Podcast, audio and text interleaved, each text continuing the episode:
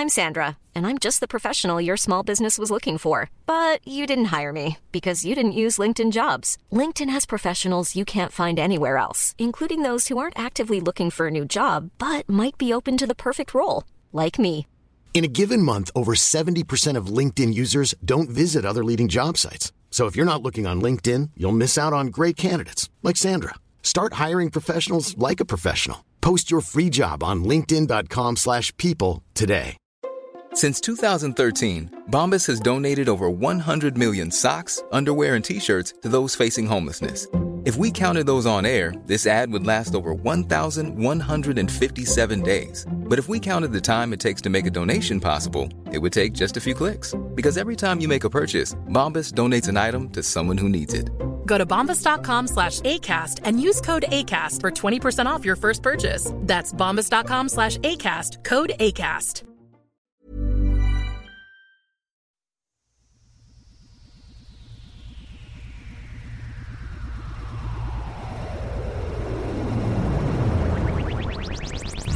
Napalm smells best in the evening. It's not worth believing what you heard.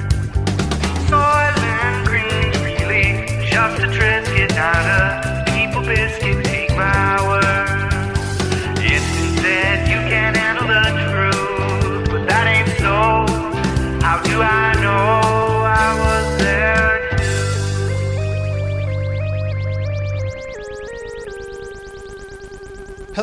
Welcome to I Was There Too. My name is Matt Gourley. This is the show where I talk to people who were present in the great scenes of cinema history. Today's guest was actually, I think, the very first person I thought of for this show. She plays the woman with the baby carriage in the Untouchables Union Station staircase shootout. And she was the perfect example of the type of person I was looking for for this show. Someone who was in a great scene and has such a memorable role that the scene itself wouldn't be as iconic without them. And Melody Rae, who's my guest, was such a wonderful interview, and it was really nice to talk to her. Unfortunately, we had a few technical difficulties because she lives in Washington, and we ended up having to do the interview by phone. So it's a little bit shorter than I would have liked it to have been. I felt like I could have asked her a million questions. But at the same time, I've picked up the slack and added a special new segment in the second half of the show. Today's movie is The Untouchables, which was a favorite of mine. It was really the return of Sean Connery in many ways. He had been doing a lot of uh, more, let's call them experimental films, where he probably wears some kind of Speedo and thigh high boots, like Zardoz. Or he was sort of retreading old territory and Never Say Never Again. And the scene in particular that Melody was a part of, if you haven't watched it, I highly recommend you check it out on YouTube before even listening to this. It's only about five minutes long. It is mostly in slow motion, but it's interesting. It's not in super slow motion. The editing is amazing. And when you hear that this wasn't how the scene was originally conceived, it makes it all the more impressive. This movie also came out in a time when uh, gangster lore was at its height. Geraldo Rivera did a TV special about opening Al Capone's vault. They found the secret vault of Al Capone. And I remember everybody I knew gathered around the TV that night to see them open Al Capone's vault live. And all they ended up finding was just broken bottles and the shreds of Geraldo Rivera's career. And this scene itself is action packed. It's full of uh, gunfire. And as you're going to find, I think, as this podcast goes on and on, I've always been obsessed with squibs, which are the electronically ignited movie blood packs. So I ask her about that, and uh, it's it is my goal to really get somebody on the show who's been squibbed. I have a lifelong dream of being squibbed myself. This movie was originally conceived to be in black and white, and uh, there's something odd and special about this movie. It's directed by Brian De Palma, who you could say is right there on the edge of being an auteur director himself. His movies are very, very distinct to his style. Then add in costumes are done by Giorgio Armani, and they're amazing costumes, but heightened in a way where they're almost halfway between a realistic movie and a movie like Dick Tracy. The music is by Ennio Morricone, who we all know from spaghetti westerns, so he's bringing his own style to the table. And then on top of that, David Mamet, the famous theater playwright, wrote the script.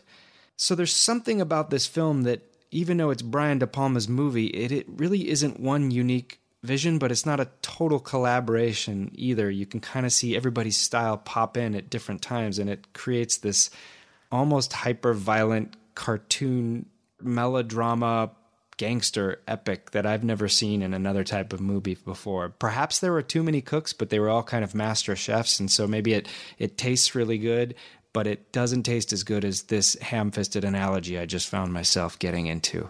All right, I think it's maybe time we get started. Let's connect last week's guest to this week's guest. Greg Proops to Liam Neeson in The Phantom Menace, Liam Neeson to Famke Janssen in Taken, Famke Janssen to um, Desmond Llewellyn, who played Q in Goldeneye. Stay with me. Desmond Llewellyn to Sean Connery in any given James Bond movie, Sean Connery to Melody Rae in The Untouchables. Man, I never breathed during those. Okay, let's get started with this interview, and it kicks off with some real high minded cinema history talk. Here we go. The film The Untouchables. The year 1987. The actress Melody Rae. The role Union Station Woman or the lady with the baby carriage in the train station staircase. Melody Rae is coming to us from Yelm in Western Washington. Melody, thank you so much for joining me today. Matt, I'm so pleased to do this.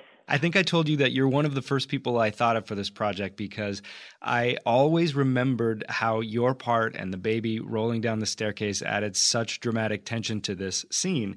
Now, you have the unique distinction of being an integral figure in one of modern cinema's most memorable scenes, but also that scene is an homage to the battleship Potemkin, one of cinema history's most important scenes. That's got to feel pretty good. Yes, and you know what was so funny about that? When I was in high school, I took a film course.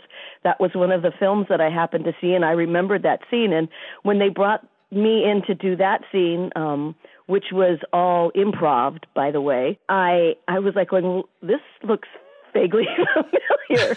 um, so one never knows when one's in high school what may come back to visit in later life. So that's fascinating. Now you say the scene on the day was improvised, but did you have an audition process, or was there any kind of reading? Oh, involved? that's the weird thing, Matt. I got a call. I was I was working as a waiter downtown in Chicago, and I got a call from my agent, and they said uh, they want you for the Untouchables which happened to be filming. Everybody knew that at the time, and I was like, "Okay, uh, where do I go for the audition? What time's the audition?" And they were like, "No, they want you." Seriously, and I'm like, "What do you mean?"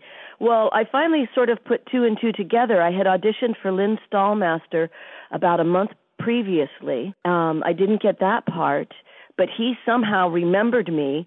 And what had happened was um, apparently they had a completely other scene planned for that, but they spent a lot of money in Montana on that big shoot, that outdoor shoot, the um, Canada border yes, scene. right.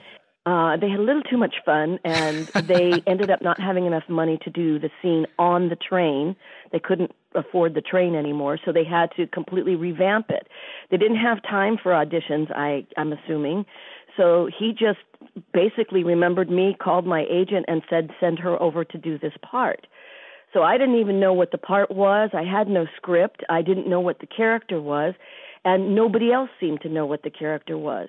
Uh, costumes met me. They put me in this really kind of strange little wool suit. And um, when I showed up on the set, uh, Brian De Palma was like, "No, no, no, that's absolutely wrong. That's not who she is. She's poor. She's poor." So costumes was a little ticked off. They take me back. They're muttering under their breath like, "I'll show him poor," and they throw me in these rags and uh and basically saying, "I'll, you know, I'll show him or I hope he's happy now." But once I got into that costume, I was like, "Oh, now I know who she is." Oh, interesting. Um and it was and it was perfect and it was exactly what he wanted, you know. Um but again, because this was sort of all happening you know, at the moment, nobody had any information. It was literally coming out of Brian De Palma's head um, as he sat there. I would see him sitting on the bench um, and just sort of muttering to himself and, and going over things. And as they came up, he would shift and change, and um, it was very much in the moment. That's so amazing to hear because when you see the final cut of the scene, it looks so planned to the point where I thought maybe it had been storyboarded. The editing is brilliant. It looks it looks nothing like uh, something that was developed on the set that week or that day. That's amazing. Um, Amazing. I think there was a little bit of dialogue that comes in at the end Yeah. that may have been part of the initial scene. Um, but I know my character didn't have any lines.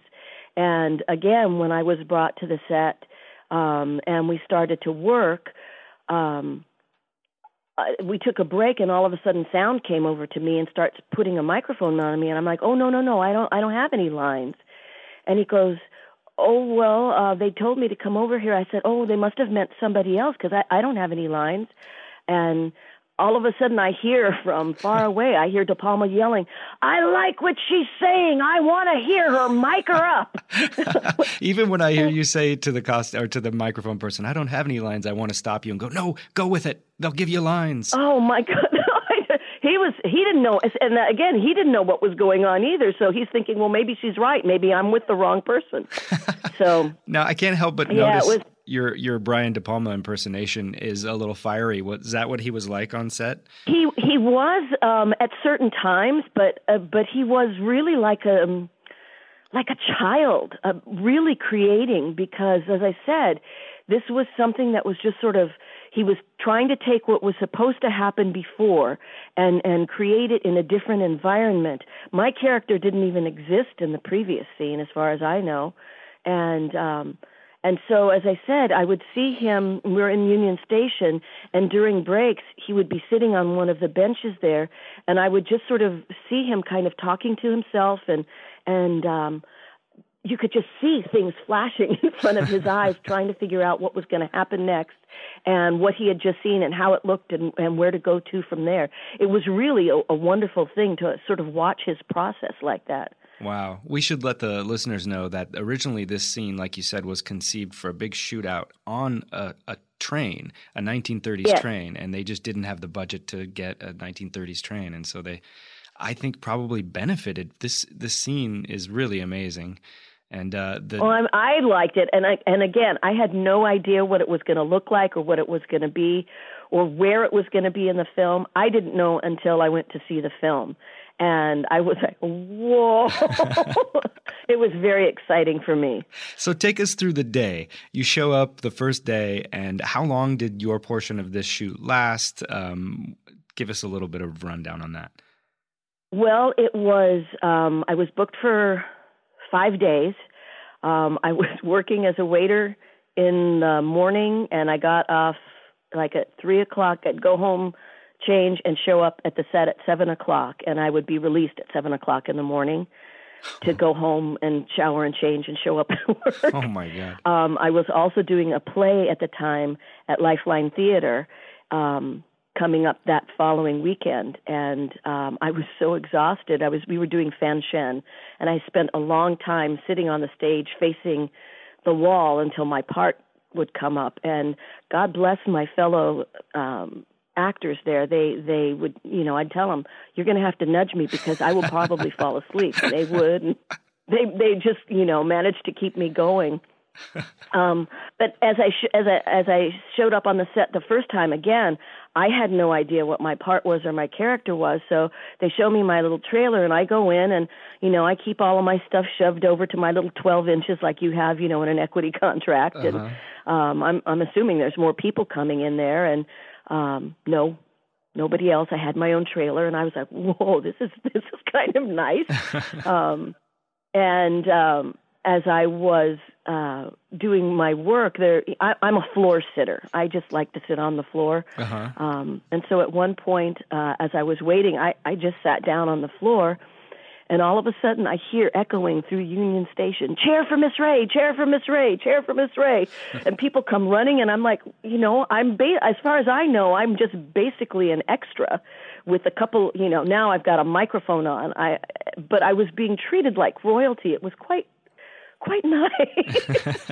um, I met some really nice people. There were, of course, you know, some wonderful uh, actors. Vito D'Ambrosio from uh, Chicago was part of the crew. Um, um, the the cast and some just wonderful people, and we got along beautifully. Um, in the extras, there were some friends of mine that I'd done some theater work, and oh, if we have time, I'll tell you some jokes about that because I didn't real I had forgotten I was mic'd, and we were we were telling a few jokes about Mr. Costner. Oh, oh yeah, give it to us. Yes.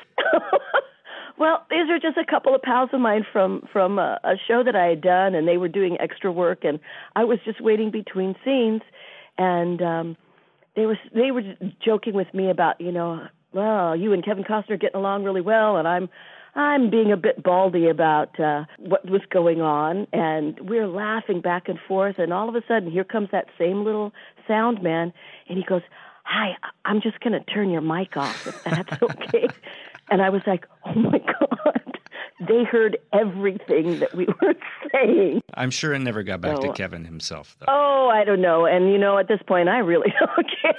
but, but um, yeah, it was it was really embarrassing. So I mean, I know the sound crew heard it, and um, and it was it was. Uh, definitely a moment first time i'd ever done anything in in film you know so of course i'm not thinking about being mic'd yes, um, of course. definitely reality theater before reality tv became popular so I was going to ask you that. So this, in terms of film at least, was the biggest thing you had done to date, and that's usually where you learn the most is on that first time. And you know, sometimes you learn by making mistakes, and that's hilarious. yeah, it was definitely a mistake All right, so uh, the shoot begins, and you're working with a crying baby and pyrotechnic squib explosions going off.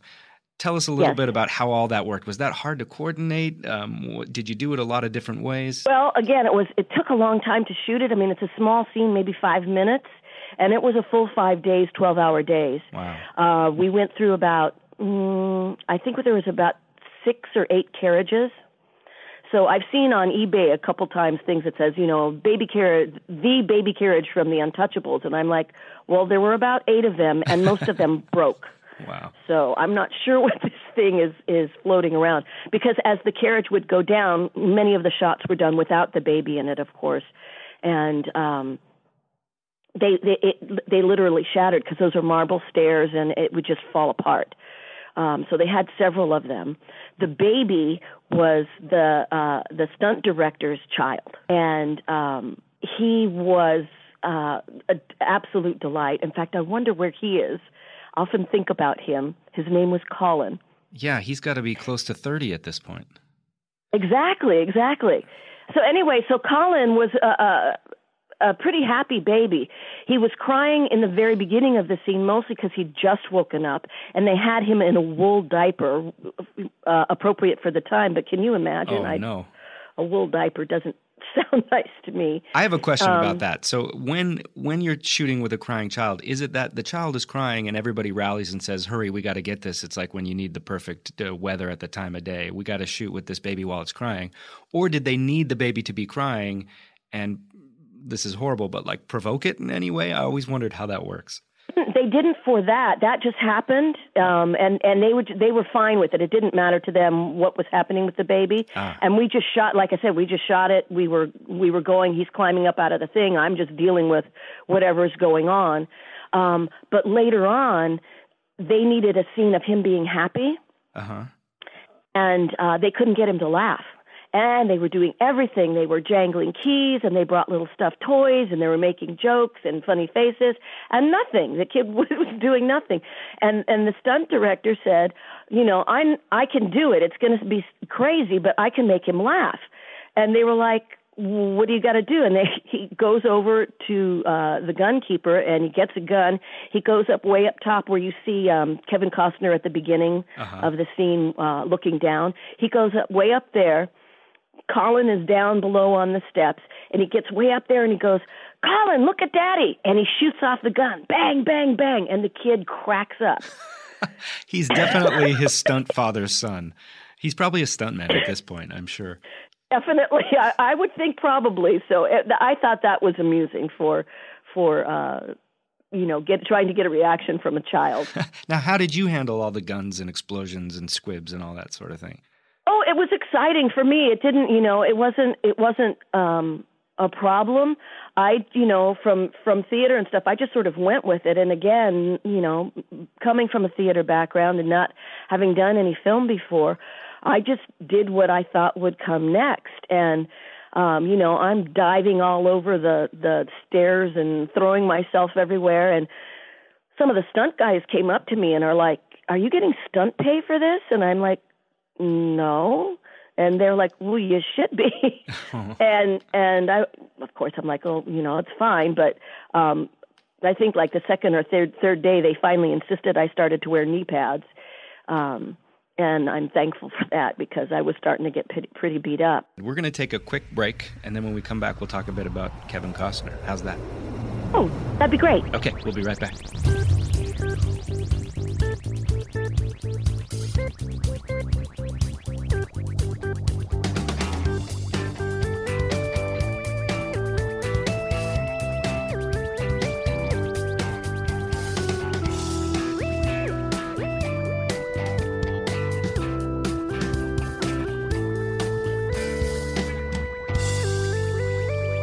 I'm back with Melody Rae, who plays the Union Station woman in the famous Union Station staircase gunfight.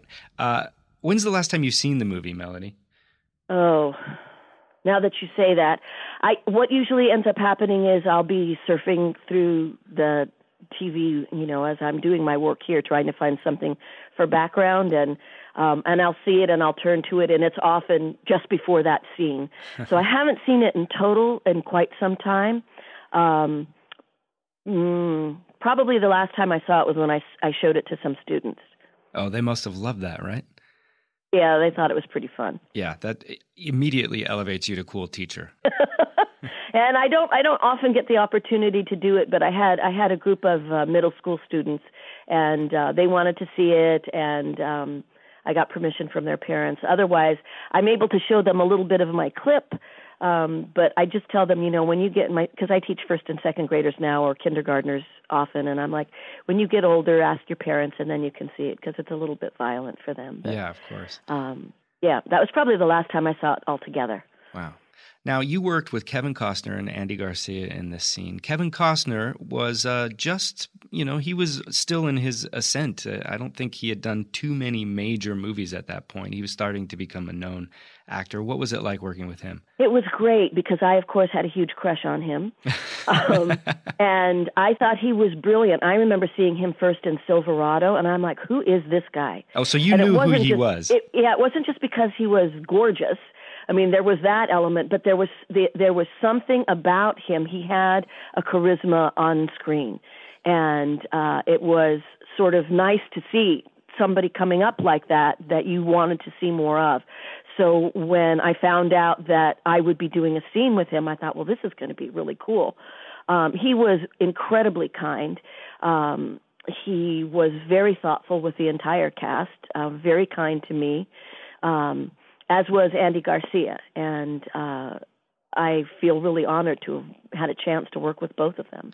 Yeah, especially at that time in their career, they were almost the two coolest guys working at the time. Andy Garcia, to me, has always been that. His role in Godfather 3 is one of the coolest things I've ever seen. Yes, and he, I don't think, had done that much in film before this, and um, he was extremely generous. Uh, and I remember uh, I don't remember where it was, if it was in my trailer or what. It, I remember it being just before we were going to shoot. I think he came into my trailer at, just to say that he'd been um looking at the rushes and stuff, and he said you were awesome. He said this is going to be great, and it was just so nice of him to go out of his way to come and tell me something like that. Um, I didn't have the privilege of seeing those things, um, so I, I really appreciated that from him, and um, always kind of had a soft spot in my heart because of that. I can imagine. And now you come from a theater background, correct? Yes. So this must have been a treat also because David Mamet wrote the script and, you know, he was mostly known for theater up until this point. Absolutely.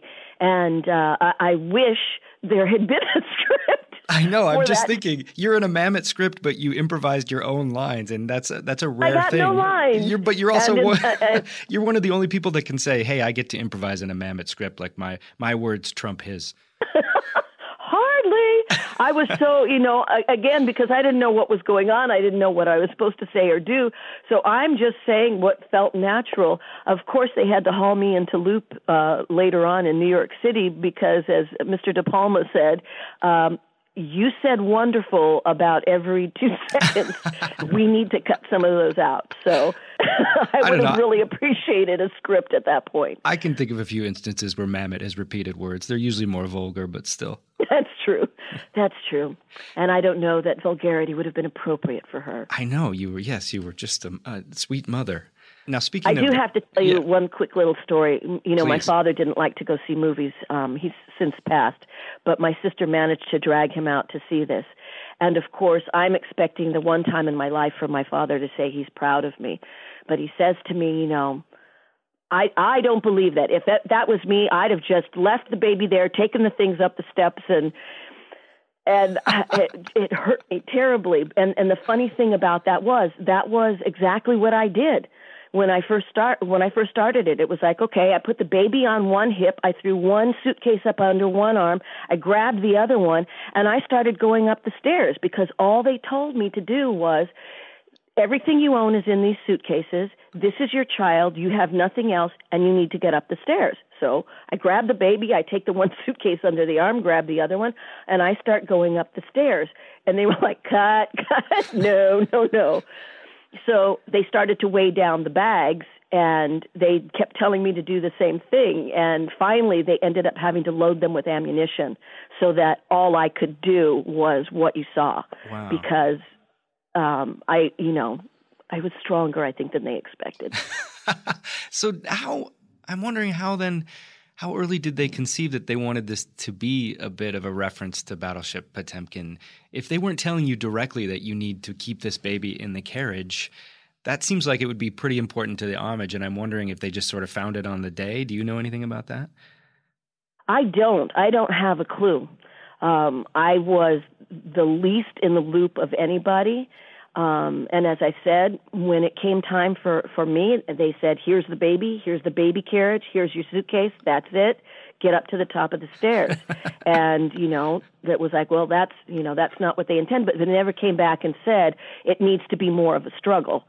Um, but they, you know, we ended up making it work by, by weighting down the, the uh, suitcases. Wow. And, um, and they were very heavy. Yeah, it sounds like it. You, so you also are carrying around suitcases of ammunition. It's a real danger. Yes, that's element. what is in those suitcases. Maybe they need to get that baby away from you. oh, never thought of it that way. now, um, this movie is also unique in that Giorgio Armani did the wardrobe for this film, and uh, I can't imagine that your torn-up wool sweater was Armani. But do you know if it was? Oh God, no, it wasn't. Again, that that goes back to that situation where um, they had me in a little, and that this this original suit wasn't Armani either. It was a thrift shop find. Oh. Um, but they had found this little suit, and then they cut it to sort of fit the period. Little wool. I seem to remember it being sort of a bluish houndstooth kind of a thing. Um, and and when um, De Palma said that this wasn't what he was looking for at all, they hauled me back, and they just went through the um, through the the costume truck through all of their extra stuff to find the rattiest sweater they could and the you know rattiest blouse and all of that and it so it that was definitely not part of him that was uh again just spur of the moment got to get her done thing well, Melody, I want to learn a little bit about you. Now, you're currently a teacher at the Phoenix Rising School, where you uh, do an alternative education plan, correct? And you um, there's an outdoor element to the school as well. Do you want to tell us a little bit about yeah, that? Yeah, it's really wonderful. We've got uh, 10 beautiful acres out here in western Washington, and uh, the buildings take up very little space, so there is a lot of natural ground out there. Um, we have uh, once a week we have multi-age uh, groups. We call them houses, and we get out there. We build. We work in the organic garden. Um, each of the houses actually built like a little clubhouse so we did a lot of construction work with the kids last year we have on fridays we do uh we put away the books and uh we do workshops so the kids can be doing every anything from BMX biking uh, to knitting. We do some video workshops. Um, we just had a building robots workshop. I was teaching watercolor.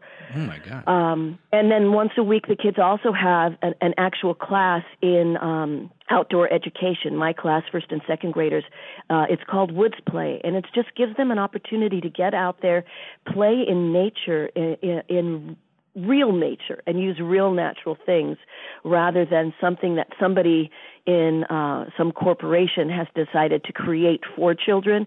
The children are using their imaginations, uh, and it's really just a, a wonderful thing to see. and where can people find information on that school? Oh, the school is the phoenixrisingschool.org, and it is available on uh, Facebook at uh, the Phoenix Rising School. Uh, and we even have recess. I mean, here, I, I don't know about what's going on in California or Chicago anymore, but I know here in Washington, with all of the testing, they've taken recess away from children. Oh, we don't even Um, have and- school down here anymore. It's just a big free. it's crazy. Don't come back down. But anyway, up here they don't they they barely have recess here anymore, and I don't know. I mean, adults can't function without having a break. How do you expect children to function without it? They don't they they don't give them anything except the book, and and for some children they need and just like us, you know, we need another creative outlet. So uh, I'm just really proud to be able to be one of the founding uh, faculty members of this school too. So. Uh, it's been very exciting. Thank you for asking. My pleasure, Melody. Thank you so much. Like I said, you were one of the first people I thought of for this, and the fact that I got you on here to talk about one of my favorite scenes was a real treat for me. So uh, I can't thank you Uh, Thank enough. you, because you know I was I'm up here in Podunk, Washington.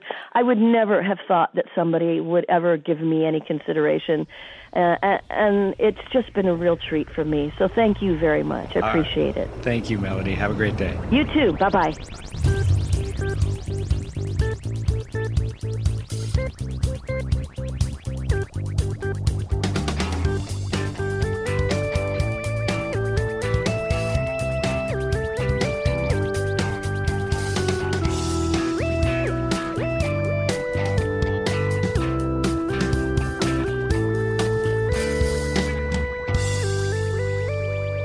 Welcome back.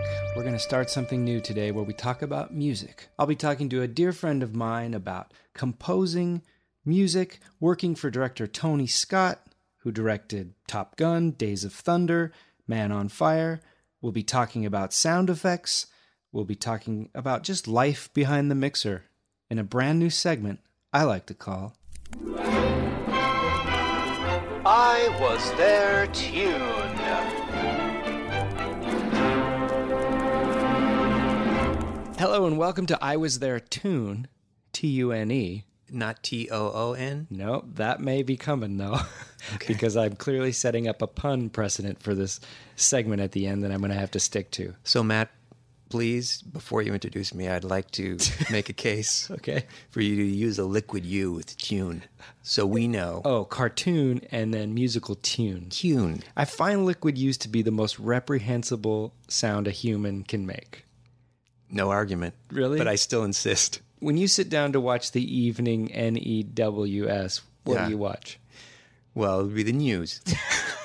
My guest today is James Jimmy Blades Bladon. He's a dear friend of mine. He's a music editor, composer. He works with me a lot. This guy helped me record and produced the theme song to this very podcast. that is right. And because remember when I brought it to you, it was really just a it was jaunty just- little bluegrass thing, wasn't it? It was in bad shape, man. You worked with Tony Scott. yes, I did. That's right. Rest in peace, Tony Scott. Uh, A bit of a tragic figure. That yes, he had, he had a tragic end. But we're here to celebrate the life and career of Tony Scott. Made a lot of uh, Sure. of enjoyable films, but he was quite a character, right? He was a, a, a very kind of man's man. I worked on I worked on a television show called Numbers. I was the music editor for that, and I Numbers with a backwards three in it, right? Numbers is the backwards three. Yeah. But anyway, so Tony, Mr. Scott, first name basis. Damn. Wow. I think it was the beginning of the fourth season where the season premiere was going to be directed, and it in fact was directed by Tony Scott. That's a big get. It was a big get, but they their their company Scott Free Films Oh. Produced the show. Okay. And that, is that Ridley and Tony? Ridley and Tony. Yes. Which their offices, by the way, when you go into them, they're very pet friendly, and so when you go into the offices, they're dogs. Everyone has dogs at their thing. They're roaming freely around in the offices, which is uh, you made a face of kind of repugnance. Sometimes utopia has its limits. You know what I mean? Yeah, I yeah personally, I don't know if I'd I'd want to be in that environment. Cats now. Now we're talking. There's a bunch of cats. Okay, we're seeing your bias. I Here. just lost half my audience. Yeah. Speaking of cats, hold on. Oh, come here, you fat angel. Why don't you say something? what was that? Just dropped oatmeal. Sorry, go on. But anyway, uh, so Tony did direct the first, and it was a big episode. It was like boats and uh, helicopters. There were hydrofoils, and so you know the show wants to make a big splash at the premiere, and so a lot of resources are put behind it. And Tony's doing it. So there were there were some sounds in the uh, in the show that the editor, the picture editor, had put in, which are these these things called Etoll hits. There's a guy, I believe his name is Robert Etoll, who makes sound design and that sort of thing. And he made these large booms and stuff that you can license to put in your project. Now, normally you would just buy a sound effects library and then you just can you have a license forever to use it. These, from my understanding, are you have to license separately every time you want to use his sounds. It's like the difference between buying a car and leasing a car. Yeah, it's like you have to pay like a song. Like you have to like pay, but this is a three second long sound effect. Just Is this guy still alive? uh, I don't know. I, I don't know. Hope I'm not. guessing he is. But somehow his sounds got into the hands of picture editors, and they like to put those in because I guess you know they're good sounds. But Is that kind of the deal? He thinks like all I got to do is get him in. People fall in love with him. They can't imagine any other way. And then I got him for life. My name's him. Robert Etoll. Yep, exactly. Okay, You you've just described his business model. that's all written on his uh, business card. So anyway, we had some of these Etoll hits, which were literally I can't make the sound for you exactly. I could, but well, then I would could, have to pay. be a millionaire. yeah, no, I'd have to pay a royalty. Oh. But I'll do it it- like the, but the sound, just so you understand, it's not anything special. It's just like a. That's it. I mean, it's like that. It's just a, a large boom. Let's do a few of those. Yeah, see Mine's if you can get- bassier. Oh, I thought mine was bassier. Was it maybe because we, we should say our names before each one? Okay, I'm Matt. This is James Bladon. No, wait. Why'd you have to do your full name? no, that was pretty weenie. do you do a lot of sound effects? Can you do a gun shot like a pistol? Tat tat tat. Okay, no, now you're just mocking. No, do a do a do a gun and tell me what the brand and year of the gun is. Okay, well, this is like a, a Beretta sidearm, famous for like Bruce Willis and What Die year? Hard. What year were these manufactured? These were all throughout the late 80s, latter half of the 20th century. Okay. Most popular gun in the late 20th century. Okay. So there were di- it was hitting different surfaces. Yeah, Like there were a couple Ricos in there, that's right. A couple Ricos. Um, a couple let's do- Suaves. you want to do, let's do machine guns. Okay. You're going to have the advantage of me on all of these. I'll, I know. I'll do You do an Alec Guinness sentence, I'll do a machine gun. You do an Alec Okay. Sentence, All right, here and we then go. I'll do another one. All right. Okay. this is great podcasting. Say hello to my little friend.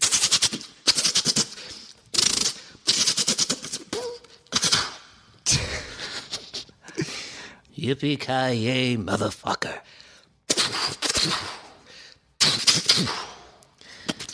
Ask yourself, do you feel lucky, punk? Is a mortar.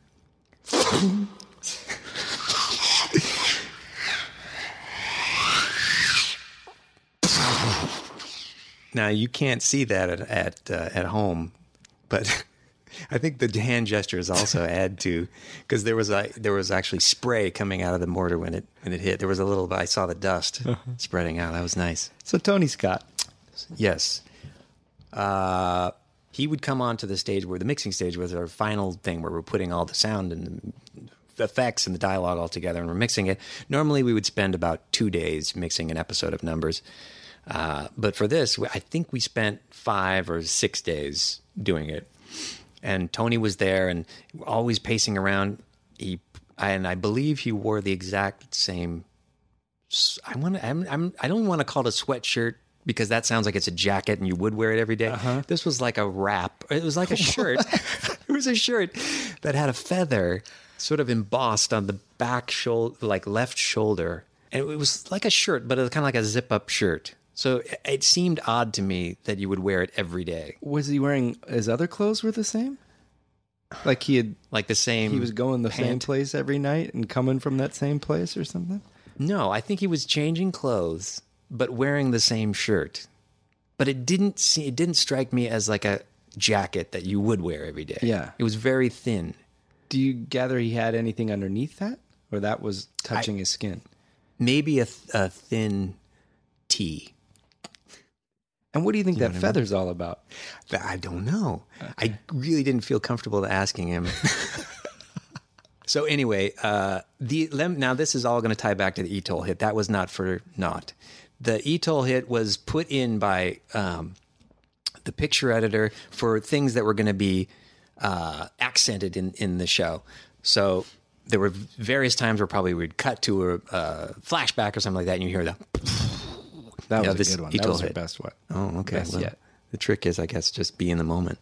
Um, so that th- there were probably five or six of these Etoll hits, and ahead of time we were saying, oh, we're not going to license these things. We we don't have the money to pay for all of these Etoll hits. Why are you even using them in the first place? I don't know. They sh- th- that's the point, man. No, they should be kept out of the hands of of editors because they probably don't realize that uh, that they have to pay. They just have them in their thing. God damn it.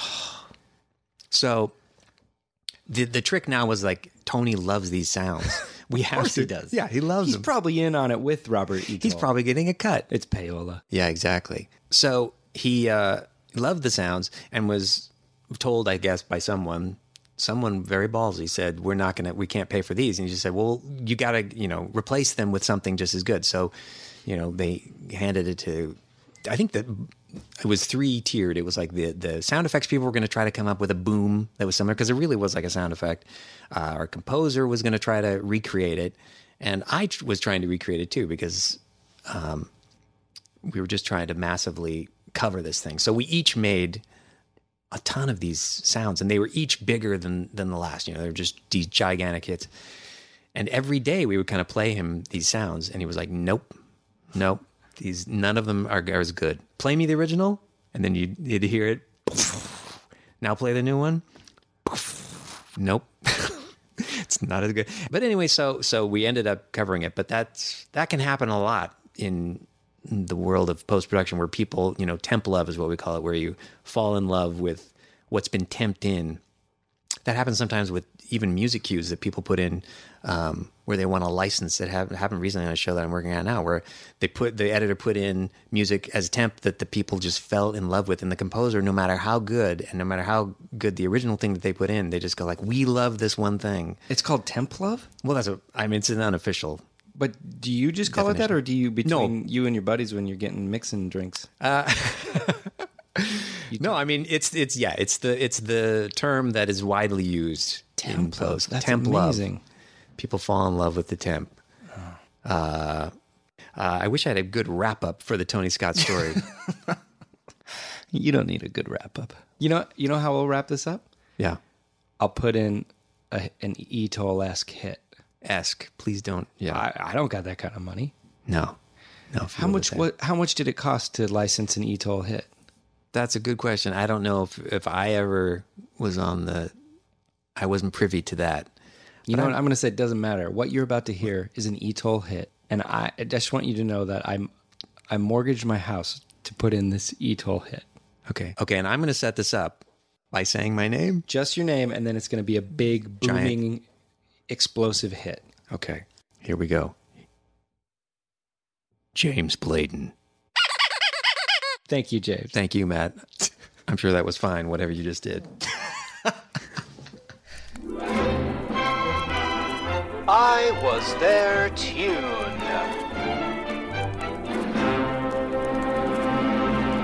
Hold on, we're not done yet. Just because we have a new segment doesn't mean we're still not gonna have. I wasn't there too. This is I Wasn't There Too, the segment where I talk about people that were cast in but didn't end up in or were almost in the production in question. You know what I mean. Before we even get to the Untouchables, I do want to comment on last episode's Benicio del Toro trifecta because there was someone who wrote on the episode page on wolfpop.com and got all three of them right. And they are Darth Maul in Star Wars Episode 1 The Phantom Menace, Fenster in The Usual Suspects, and Dario in License to Kill. I'm impressed. Portland Robert, you did a fine job. Now on to today's I Wasn't There Too. Oh my god. The reason I had to conclude this one is because there's a cavalcade of actors that were once attached to this role, mostly in the role of Eliot Ness. Mickey Rourke was rumored. And I remember this is also I'm getting my information from the internet, not Mickey Rourke himself. Although I, I may be getting the more reliable source from the internet. So he was apparently attached as Eliot Ness, Mickey Rourke. And uh, Andy Garcia was originally considered for Frank Nitti, the bad guy at the end. He goes, Harass me, treasure man. Uh, but ended up playing George Stone. Also, because Armani was the costume designer and apparently was quoted as saying Don Johnson was his male muse, suggested that he play Ness. But according to the online internet, Michael Douglas, William Hurt, Jack Nicholson, Tom Berenger, Nick Nolte, Mel Gibson were all at one time considered for the role, and apparently it was even offered to Harrison Ford, but he turned it down. And that's just too many people, too many big names, too many luminaries not to include on the segment I like to call. I wasn't there too. Well, that's it for today's episode of I Was There Too. Thank you for joining me. If you haven't already, please leave a review on iTunes. The more reviews and the more positive reviews, the better visibility we get. The better visibility we get, the more high status guests we actually don't think we want high status guests for this show. That's the whole point. All right, give me a shitty review and then don't even review it on top of that. I'm just kidding. Don't really do that. Give positive reviews. We'll be all right either way. I do find that when I get to the end of each of these episodes and I'm recording these things, I've just about become delirious. Does that happen to you guys when you make my podcast? All right, let's take this thing home. And as always, if you know somebody that would be good for this show, please email me at I was there to pod, P-O-D, at gmail.com. That would be a great help. And in the meantime, I continue to cook up some great ideas for guests, and we're doing our best to find them. Next week's episode is a goodie. So tune in with a download. My name is Matt Gourley. all hit!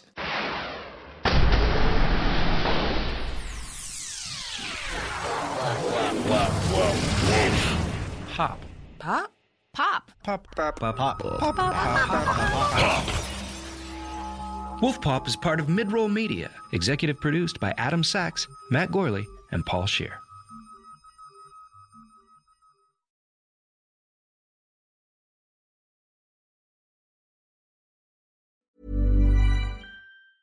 Planning for your next trip?